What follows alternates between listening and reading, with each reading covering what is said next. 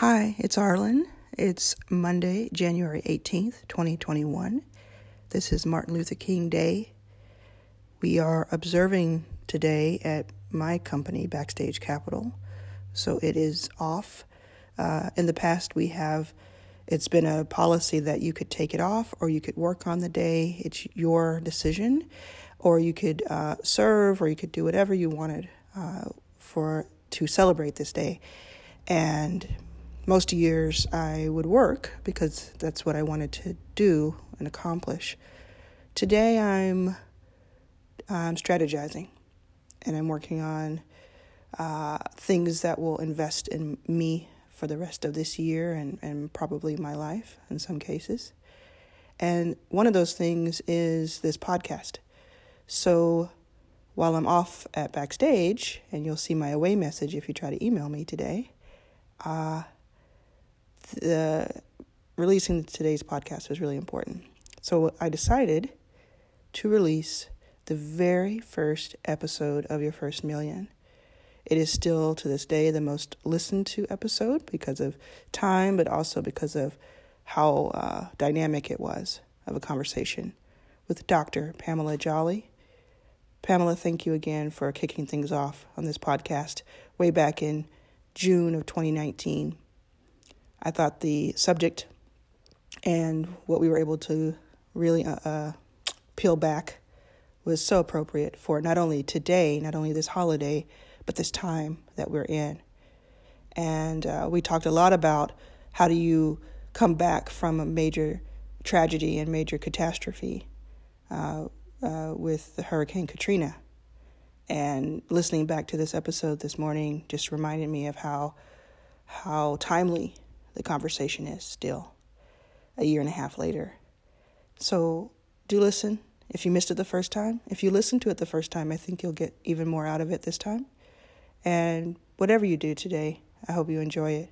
I hope it's fruitful. I hope it's replenishing. And it gives you the fuel that you need to take on the world. I'll see you next time.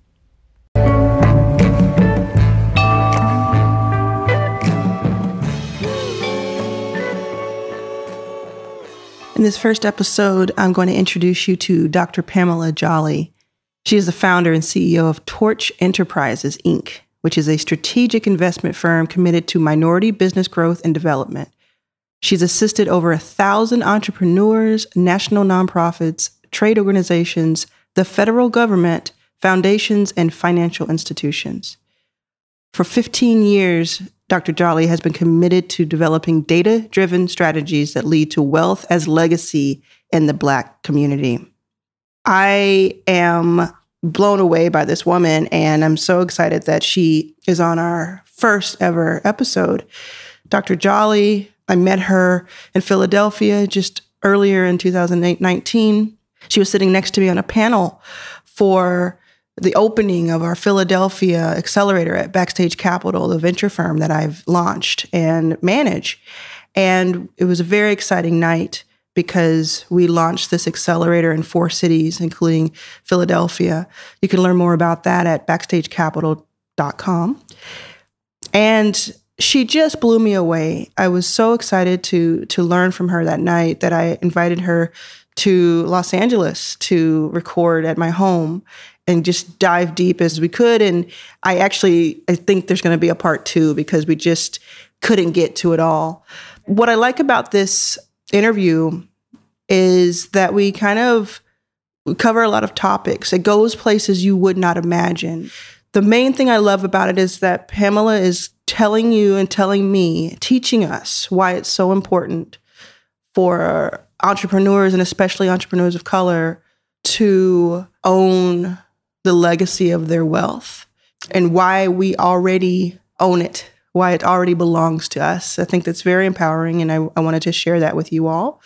It also starts taking a turn about midway through. I, I, I, would encourage you to listen to the whole thing because it starts taking a turn uh, where you wouldn't quite imagine it. And it's raw. This series is going to be raw. We're going to get into some territories where you might not imagine. And one of those is talking about religion as it relates to to wealth, um, both religion and faith, I think, is is the best way of saying it because I identify as atheist, and Dr. Jolly does not. She's quite the opposite. And so, just I wanted this podcast episode in this series in general to be accessible to everyone and for everyone to feel like they were part of the conversation no matter what their their race their gender their orientation their faith or lack thereof.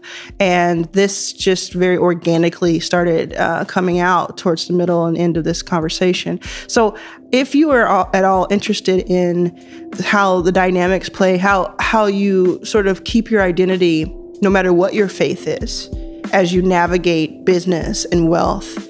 I think this is for you as well. So, yeah, listen in. I'll throw it over to Dr. Pamela Jolly. We met just a couple of weeks ago yes. in Philadelphia. Yes. There's video footage of me. Um, I think I'm leaving my body or having some sort of out of body experience.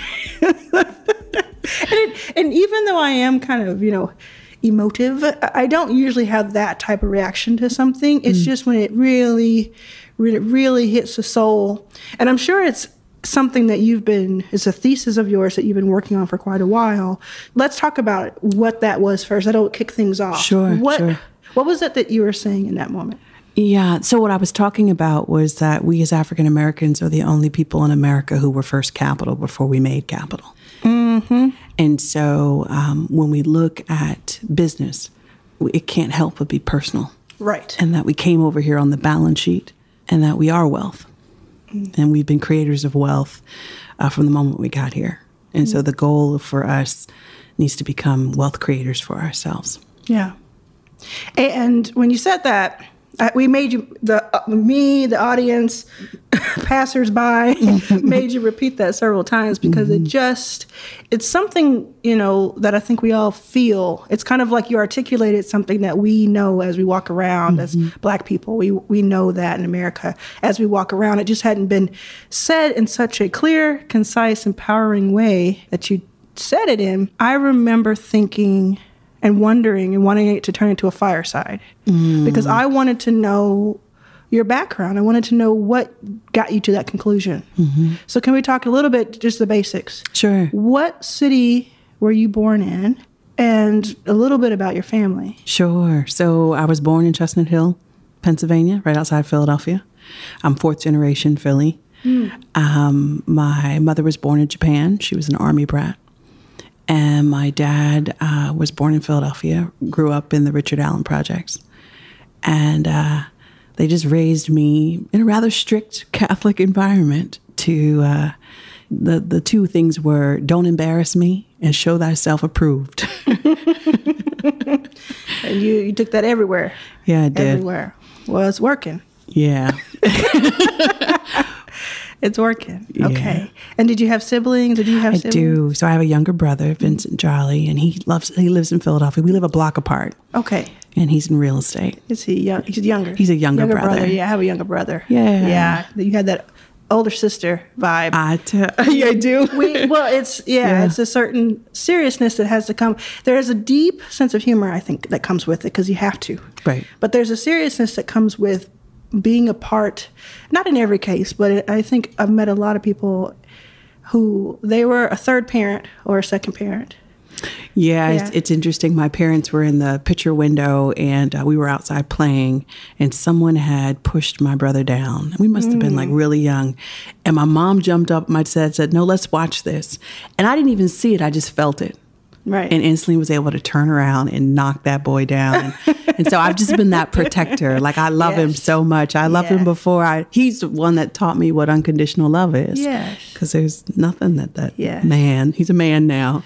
There's nothing that he can do that would stop me from loving him. Mm. Yeah, my brother is 30 something. I've I've decided not to exactly know how old he is because it just it's too much to handle. But he to me he is 16. Yeah. He is 16 years old. He has children. Oh, wow. he has everything, but he is 16 in my head, and he's still the the boy that I would cover with my jacket in a, in a rainstorm from the bus to walk home. That's who he is, but he is definitely a grown man um, and can make me laugh as much as anybody, I think. And that's the transition, though, because I have to fight not calling him my baby brother. Right. You know? Right, right. But he'll always be that baby in my heart. Yeah. And that's like, that's really cool that, that you have that relationship still. You know, a lot of mm-hmm. people, they grow apart and, you know, something happens, but it's, it's just really nice. So that, so it sounds to me, and you correct me here if I'm wrong, but it sounds to me that you had a, a loving family, grew up feeling protected. And as a protector, where where did you start understanding? When did you start understanding your blackness hmm. and your value as a black person and beyond?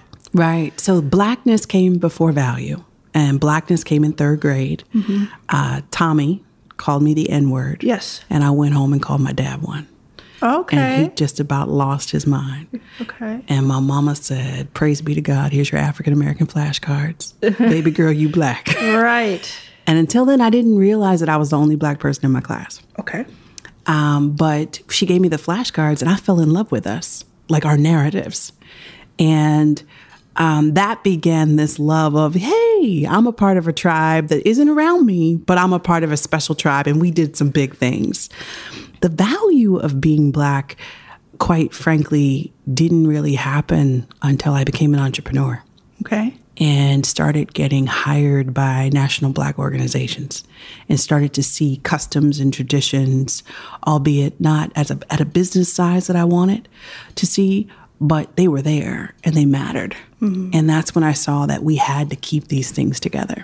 Right. So then we'll, we'll skip school for just a second because I want to know, talk about that, talk Sure. about being an entrepreneur and what that means to you. Sure, I believe entrepreneurship is a call from God.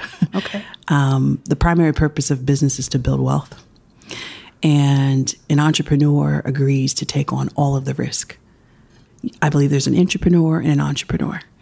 And when you're an entrepreneur, you're willing to set it all up, take care of others, take care of yourself, and still hold the responsibility of fulfilling the purpose of business. And then, and so what was your first outing or what was, what's the thing that sticks out to you the most? Yeah, I was. It wasn't my plan to be an entrepreneur. Um, I left. I'm 15 years old now in terms of my company Torch, yeah. and it was. I knew that there was something missing for us, that we could do something to the size and scale of the business enterprises that I was blessed to work with, and I wanted to uh, identify ways in which that could happen. And I grew up in an environment, a corporate environment, where I worked under a fourth generation banker, uh, Hugh McColl at Nations Bank. And he taught me growth through acquisition. I mean, he acquired over 78 financial enterprises. And I was on his transition team while I worked for him. And that's when I said, wow. So instead of starting it up, we could acquire. And so Torch stands for passing the torch from one generation to the next to build legacy wealth. I wanted to partner with my Hampton and Wharton classmates and acquire my parents and grandparents' companies mm-hmm. and take them to an institutional level so that we could be shareholders and we could employ our children and we could transform our communities and create the types of programs that would lead to wealth for more of us. Yes. So that's wonderful because your family has a history of starting companies. No, I'm fourth generation entrepreneurship, but my grandfather um, inherited his company from his father. Okay. Um, my father was a computer programmer. My mother was an oncology nurse. Yes. And uh, I learned how to type my name before I learned how to write it. Okay. And I learned the important role of washing your hands at all times from my mama. Yes. Um, yeah. What is your doctorate in? Education. Education. Okay. Yeah. So, you know, went to pri- private Catholic all girls schools, K through 12, and then went to Hampton University and majored in finance and marketing. Then I became a banker for four years. And then I went to the Wharton School at the University of Pennsylvania, majored in finance and strategy, and then went to work uh, again, and then uh, launched my company 15 years ago. So for 2019, 15, 2004. And then the company got hired by FEMA post Katrina. Mm. So I wrote the strategic assessment to rebuild New Orleans. And Oh, is that all?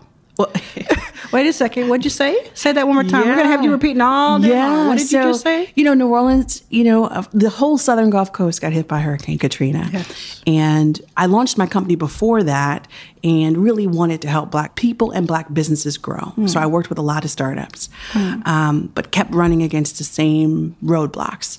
And so my mentors kept encouraging me to think bigger. So I tried to acquire two rather large companies and failed because what I wanted was 51 to 55% of the capital to be women and African American. Yes. So that's why I love what you do.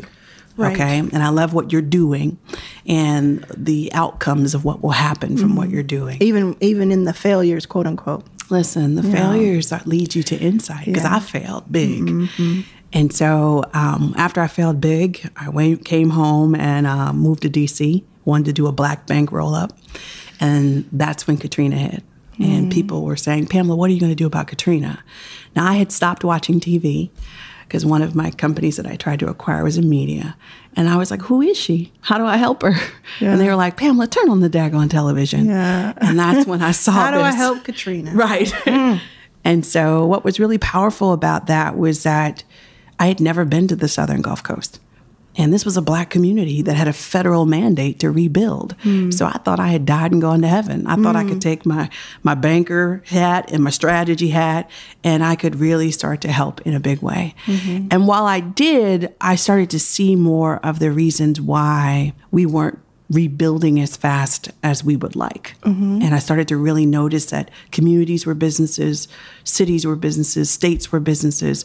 And if we didn't have that business acumen, it was very difficult for us to participate with equity in the business conversation. And so that led to really seeing how often in our community we get uber religious when we don't understand business and finance. What do you mean by we get really religious when we don't understand? we just got to close our eyes and believe it's going to be okay. Mm.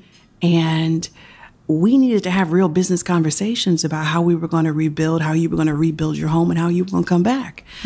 Um, and while it wasn't as if we didn't want to be present in those conversations, I mean, we all are on different lanes on one road. You know, some of us like to talk about what it looks like and what it feels like, and some of us want to get into the deal and underwrite it. Um, and some of us want to just do it, you know, and they don't quite know what to do, but they just want to do it. So there's different types of people. And the overarching assumption was that we we couldn't participate at that equity table. Hmm. And yet I was invited to do these focus groups for people. Yeah, I learned a lot in New Orleans. Like, you know, in New Orleans is the oldest inhabited place in the country. Yes. Black people were free before they were enslaved. Um, we, at this time of the storm, we had five generations living there. Three, we were three generations in for wealth and ownership, but the majority, which was not the majority of the population, but the majority of Americans that lived there, were five generations in. So it takes three generations to build legacy wealth and only one generation to lose it. So at the third generation, you're just almost there. It's a tipping point. So when the storm hits and you're not insured and you don't have clear title, there's some issues with cash flow. Right. But when you're fifth generation, it's paid for and it's insured. So not only is the federal mandate going to rebuild you, so is your insurance claim. Mm-hmm. And so we were dealing with cash flow issues all over the place. What was it your exact role? Mm-hmm. What was your task? So my first task was in Mississippi. And so that's when I underwrote. We had a billion dollar appropriation to do kind of short-term fixes. Hmm. So I did about 400 million. So I had to evaluate the various different municipalities, hmm. look at the last five years of their financial statements and determine um, where best could we put these resources mm-hmm. to bring folks back home. And I mean, that was what I, I mean, I was in a pit for 18 months working at Nations Bank with no windows, understanding how to underwrite spread. So I was like, yes, I can is, do this this. is your thing. This was a, a national tragedy, right? So this was an all opportunity. What was your take on it when did you say, well, somebody's going to be tasked with this? Yeah. I mean- it needs to be someone who gets us, or what was that? It was the largest national disaster that America had ever faced. Yes. And it hit primarily black communities. You know, New Orleans was 87% African American. The Gulf Coast of Mississippi is largely African American. Well, largely African American, but there are other pockets of very wealthy, affluent other people. Yes. Um, And I wanted to be a part of the solution. I really hmm. saw this as an opportunity, not just for the people of the Southern Gulf Coast, but I saw an opportunity for black businesses across the country to come down, get a federal contract, rebuild, but do well while doing good and build mm-hmm. wealth that could pass on for generations. And I wanted to be a part of that. Hmm. And so, um, what I didn't realize, and that's what my dad was saying, I had never been to the South before. Yeah. You know, and so, and the only racism that I had ever really experienced was in Brazil, you know, and so Or in the third grade with Tommy. there it is. He got set straight, I, I imagine. But my grandfather had raised me to believe that, you know, race is an economic construct. Black mm-hmm. and white don't matter if you understand green. Mm-hmm. And because my entire career had been in financial services, it was like I had this green cloak over me. Right. And so the things that I saw were new. Like, oh my goodness. But not only were they new in terms of systemic, but I remember I talked to this woman and she worked at the hospital and we were rebuilding the hospital. And I was like, you know, what role do you want to play? And I was giving her different options. And she was like, baby, I just got to sit on the white side of the cafeteria. Hmm. Let's not go too fast. right. And I was like, okay. So I learned that it wasn't about how I saw it from my East Coast going down the Southern Gulf Coast. Mm. It, you really needed to meet people where they were and rebuild with them, not rebuild what you thought was the best thing for them. Right.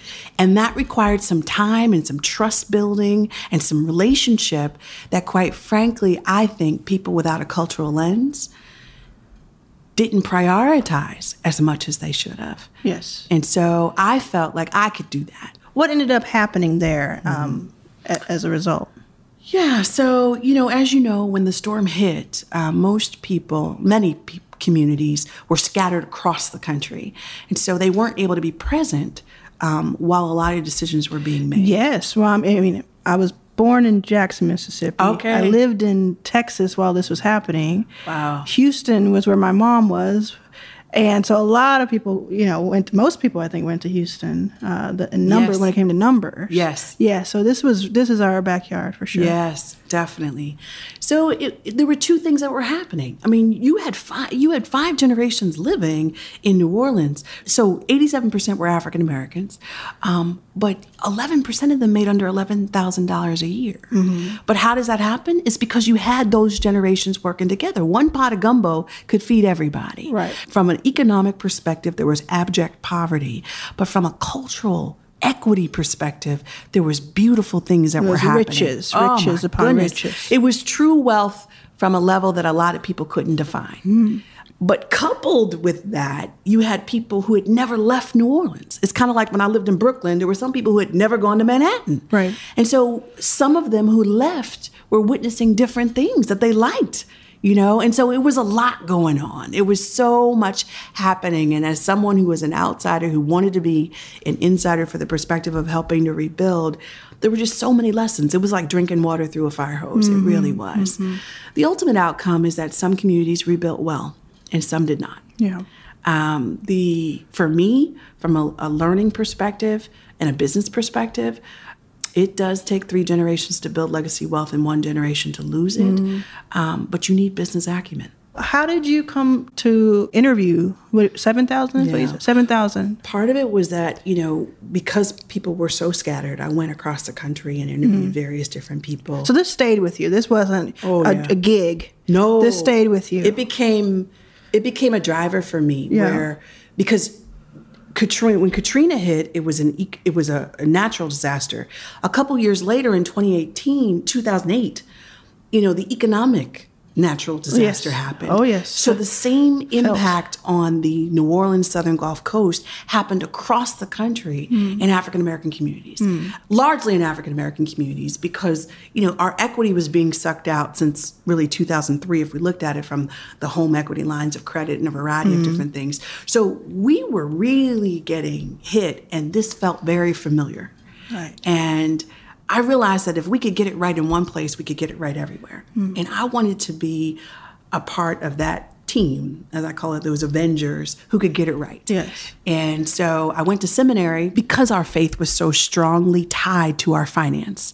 And so that's when you what say our, you're saying African Americans. in the past that's been the case. Is not even in the past in the present. I mean if we think about it the most consistent investment that most african americans make is in their tithes and their offerings. Mm-hmm.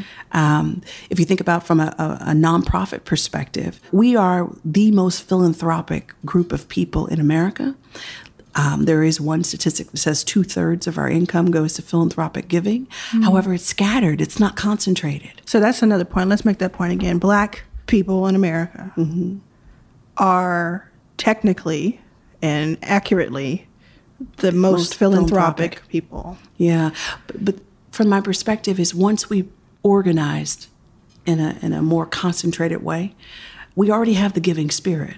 But if we could put it in fertile ground, Lord have mercy. Right.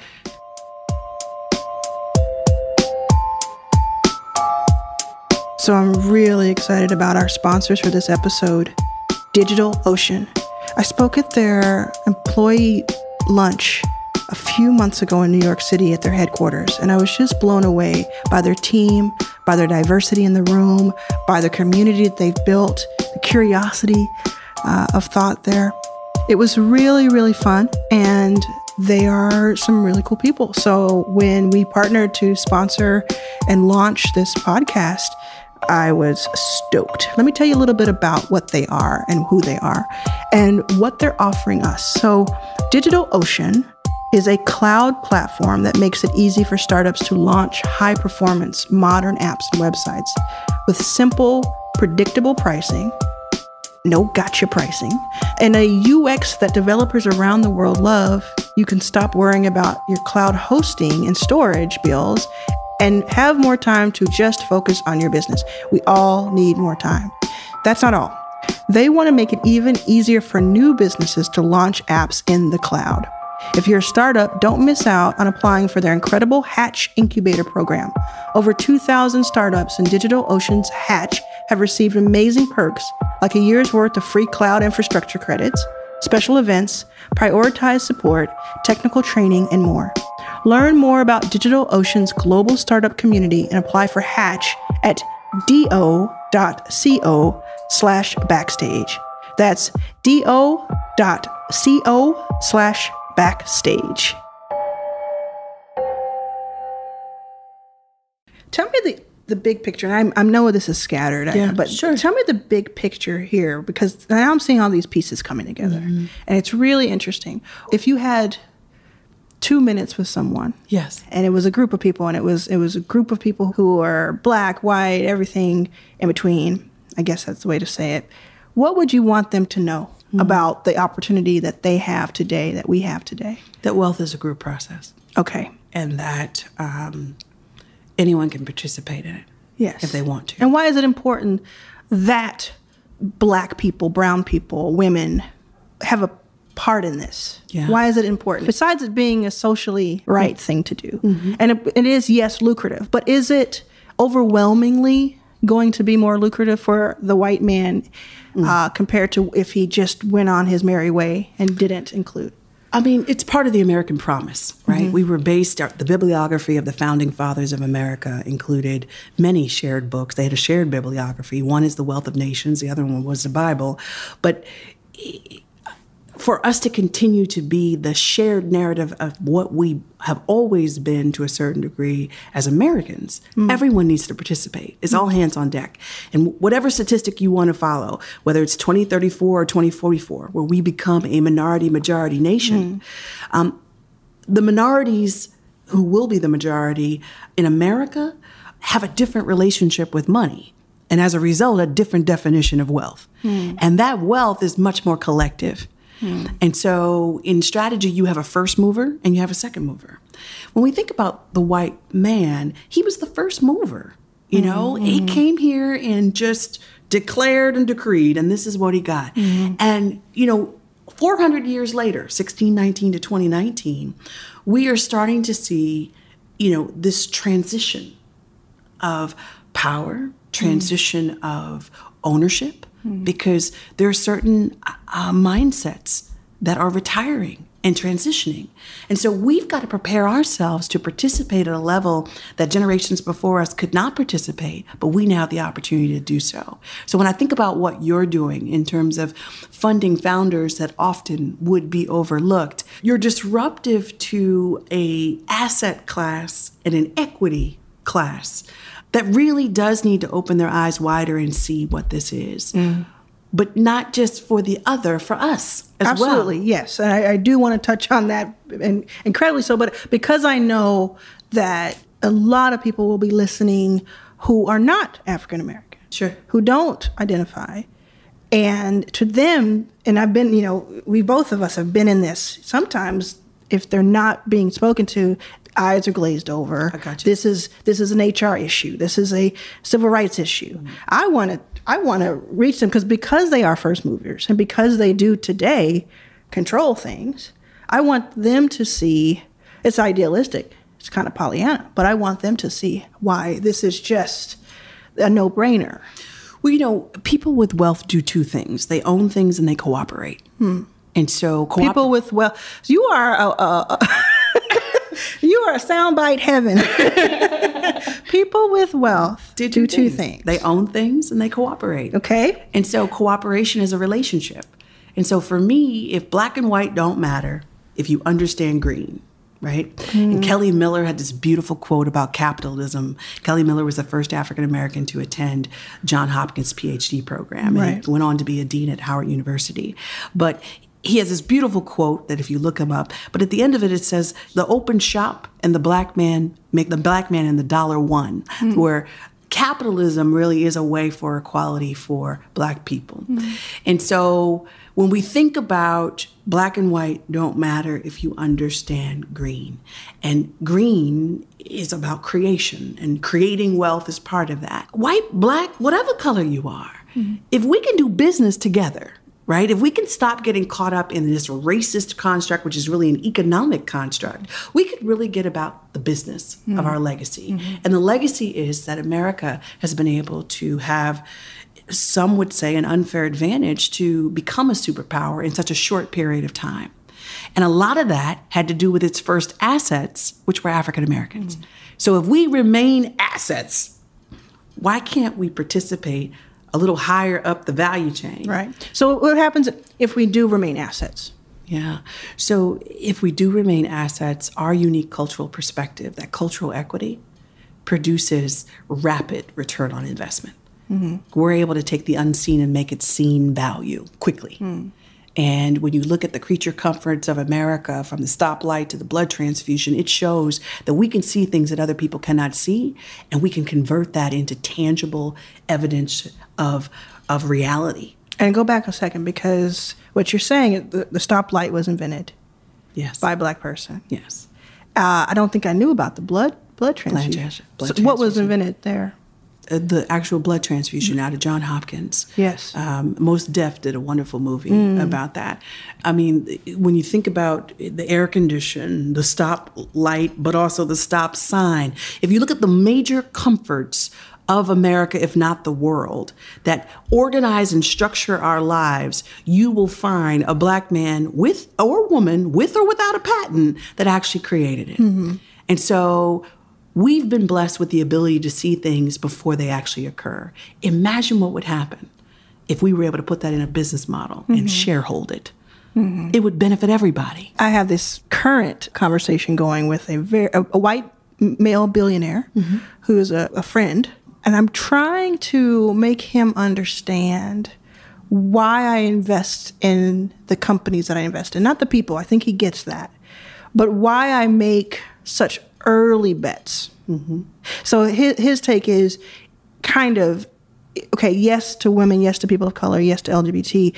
I get that part, but why not more instantly recognizable, viable money making companies rather than catching them earlier in the process. Uh, you know, I t- try to tell them, you know, we're tilling the soil. Well, that, that is, you're, you're, you're repeating the success metrics of early stage VC firms. Absolutely. Right? Yes. I mean, you're, you're basically just, you are a second mover to a first move that generated tremendous wealth. Yeah. The other thing is that wealth is a matter of perspective. Either you see it or you don't right? Yeah. And you're able to see things that other people can't see, which is why you are a good investment because you can see things that perhaps other people can't see. I'm blessed to also work with billionaires, and one of them said, Pamela, you keep talking about wealth and black people, and I'm gonna be mm-hmm. honest with you. Mm-hmm. When I look at median income, I don't understand how you get to wealth. Mm. And I said, "Oh, well, that's easy. Income is only twenty percent of wealth." There you go. Okay, let's talk about that. Let's talk mm-hmm. about that because if this is about some people listening are going to are going to want to know how do I, as any background, but especially as a, a black person in America, how do I go from making a salary, maybe it's twenty thousand, maybe it's fifty, maybe it's a hundred, to being a millionaire as one factor in my life. It's Sure. not the end all, but So you you asked about the research. The research resulted in what I call the narrow road. Not even what I call it's called the narrow mm. road, and that's what I use to help people develop a better relationship with money so they can define wealth for themselves. So how do we go there? The first step is a bigger picture. If you make twenty five thousand dollars a year and the average career is forty years, you've made a million dollars top line. Yes. Now, if you can be about your business, you can build wealth from that. But if you look at it where, oh, I only make this and I only do this, but you don't understand that you're going to be doing whatever you're going to do for 40 years, you don't know how to create, build, grow, and hmm. expand wealth opportunities. And so it really is, for me, a matter of strategy. Like you really have to, wealth is nothing new in America, but for too many, it's uncharted territory. So if it's nothing new, which means that it can be done from Yes. people of all income levels, then we got to figure out the strategy that works best for you given these variables that you have in your wealth equation. Mm. And it really does become almost that prescriptive. Mm. And it's a matter of choices, which makes you which makes me excited about life because I mean, wow, I mean, you can choose well mm-hmm. and build wealth. Do you believe in this? Uh, there's this argument about the Starbucks not having Starbucks every day versus having Starbucks every day. Like some people say that it's that separates the rich person from the not rich person. Yeah. You know, because I guess I was raised in a Catholic private all girls school where I wore uniforms every day, um, there's no one way to wealth. Okay. Um, often in the church, they say there's many ways to Jesus and one way to God, but you can get there however which way you want to, but you need a plan, right? And so if you want to do Starbucks, what I tell people, drink your Starbucks, but own Starbucks stock Yep. right? Right. So be the owner and not not just the consumer, be the consumer and the owner. Yes. And if we just pegged our investments to the purchase patterns of whatever community you identify with, mm-hmm. wealth could be created. And even going a step further, find the coffee shop owned by the black person or by the woman or by whomever you want to support and and, and become their customer and become And ask their, for their financial statements so that you can Well, understand. I'm just, I, I get a cup of coffee and ask them for their financial statements Yes, that's what I do. Like I want to know. I want to know how far away are you from free cash flow? Oh, my goodness. And profitability. I'm going to try that and see how, how long it takes for them to escort me out. but I see what you're saying. Yes. So it, it's, I think uh, I'm seeing couple two steps because if you're talking about, um, I, I imagine this is going to be a, a two part or three parter because we're going to get into it. We're going to have to have another time together because I see the two steps. The very first one that you touched on, and I think is, re- is something that everybody can do right now, is that long term, big picture idea of what it is you want Exactly. and understanding that you have to have that for anything that you do in the in the micro to work. So yeah, so along the narrow road, my, I leverage a grandmother's quote, Bessie Pearl Horn. It's hard to see the full picture when you're posing for it, right? so we got to look at the big picture hmm. because seeing is believing. So when I'm able to show people, like, whoa, that's a lot of money. I Yeah. could do something with that. Yeah. And then all of a sudden, well, what do you want to do? So we start to really start to go down a road to really start to. What if ownership. you're 50 or 60 mm-hmm. and you realize, "Oh, I heard this before the 40 years is going to happen. Mm-hmm. What can I do now?" Yeah. So the first thing you need to do is really believe in your heart that it's never too late. Mm-hmm. Okay. The mm-hmm. second thing is that you have to do the same thing that I said do. Step one is for everybody. Yes. Look at your bigger picture Yeah. because you, anyone and everyone with a financial statement is in business. Your business is about to retire if you're in your 50s, well, how long does your business have to work, mm-hmm. right? And then what level of lifestyle do you want after that? Hmm. Now, that's where you can get strategic and creative because, you know, I worked I work with banks and one of the workshops that always hurts my heart is when, you know, we show the retirement that big, wonderful, multi-million dollar number that you need to retire. Yes. And everyone just eyes go in the back of their head and they're like, I'm just gonna work till the day I die. Mm-hmm. My mother is 72, and I was blessed to have a mom who made a significant amount of income, and she did really well. In fact, she became the model for me to really help other people focus on retirement. But retirement is not just about having the money, it's also about having the connectivity. Okay. So everyone has this Golden Girls model, right? Mm-hmm. So you can really be strategic and say, okay, well, where's my friends that I could build some economies of scale with and live with? So I can reduce that big amount for my retirement and enjoy my life. Mm-hmm. So it's again the strategy starts to happen and we get to become extremely creative mm-hmm. and coming from a community like we come from it's a beautiful thing because we do have love for each other and a mm-hmm. willingness to do what it needs to what we need to do That community you were talking about in New Orleans, that was their their wealth mm-hmm. before anything else. Yeah. So talk about how you came to interview 7,000 mm-hmm. black black people in America. so i praise god for linkedin Okay. uh, you hear that, LinkedIn? my mentor uh, bernard klein Vasink, uh, was friends with the founder and With um, Reid? yes Okay, yeah. and so he sent me an email and i was working at accenture at the time and he said um, sign up for this it's going to be a really great thing Yes. and so i've been a user of linkedin from the beginning Yeah. and so i would just send little notes out to people about what i was doing and i would ask them if they would have 10 or 20 people that they would think would resonate with what I was asking, uh, what I was um, my research, and my research was connecting the dots between Reverend Dr. Martin Luther King and then presidential candidate Barack Obama, and so our self-identified Moses to someone who said that this was the Joshua era, and so it was an existential exegesis of Joshua one through twelve, the Promised Land, and so I had some very specific questions that really resonated with African Americans at a very high level, and so um, normally what would happen by the time I got into person five, they were opening up their Rolodex and they were like, baby, when you're done with this city, I need you to go here and I'm gonna call them. Yeah. And that's how it just really started to grow. So this was about research and understanding, and now you have this treasure trove. Yeah, and as you started and as you went along, someone wanted to connect you to this person. That became a hundred. That became a thousand, et cetera. And then I spoke on a panel at a 100 Black Men's National Conference. And there was a woman pacing in the back. And I, I'm, I'm someone who colors within the lines. You know, my mom said, don't embarrass me and show thyself approved. Yeah. And basically, the woman came to the stage and with the microphone and she said, listen, I've been going to these different conferences and I've been praying about our community. And the Holy Spirit in the back told me that you, Pamela Jolly, have the answer for us. And I was like, thinking to myself, what? And so I'm nervous because I want to do right. Yeah. So I thought internally, I said, Lord, can I say what I want to say? Because I mm-hmm. had five terabytes of data in my head and I didn't know what I was going to do with it. But I audibly said it. And everyone said, Yes, say it. And so I spoke for like 30 seconds and this man jumps up and he looks at me like he's mad and I'm scared Yeah. now. Turns out he took me to his boss after the panel. And that opened up a door for me to have a relationship with a very large bank. And they put me in front of just about every single national black mm-hmm. organization in the mm-hmm. country. They also allowed me to use clickers to capture data about what people felt about the beginnings of the narrow road.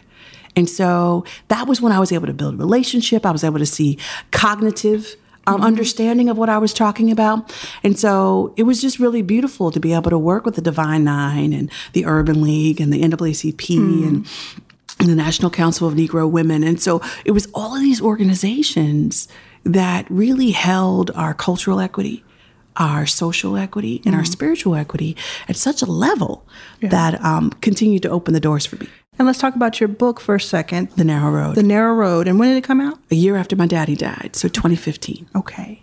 Uh, 2015. So it's available now in, in bookstores across. It's available on Amazon and uh, Amazon looks at it as a textbook, so it's Okay. quite expensive. But if you would like it at a greater price, I'd go to pamelajolly.com. there you go.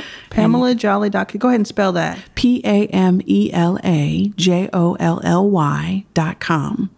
and then you can click buy the book and you'll get it at a much cheaper price. And is it uh, on a publisher? Or do you self-publish it? I self publish it. self-published. it. Yes. wonderful. Do you take that with you when you're at speaking events and and no? No. Okay, I don't. We're going to talk about that after. We're going to have a conversation about that because if I know something, I know the speaking the speaking circuit. Okay. Okay. Um. Again, this is just just part one, y'all. We're gonna have to we have to go and have a, a, a second half of this because it's just too good. It's too good.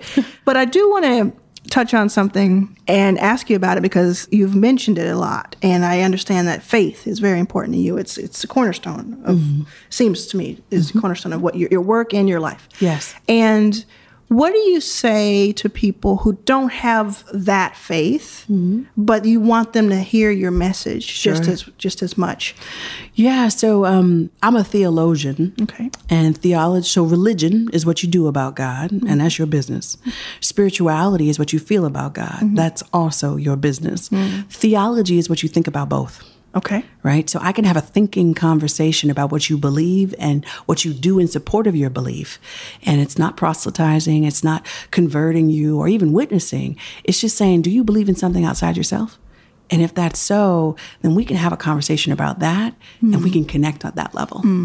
And it's because I look at things through a theological lens, regardless of what my religion and spirituality is, um, is how I'm able to have conversations of all different faiths and belief systems. Yeah. And several of my younger mentees, some of them will say, Well, I'm an atheist. Yes. What do you feel about that? I said, It's really not about what I feel about it.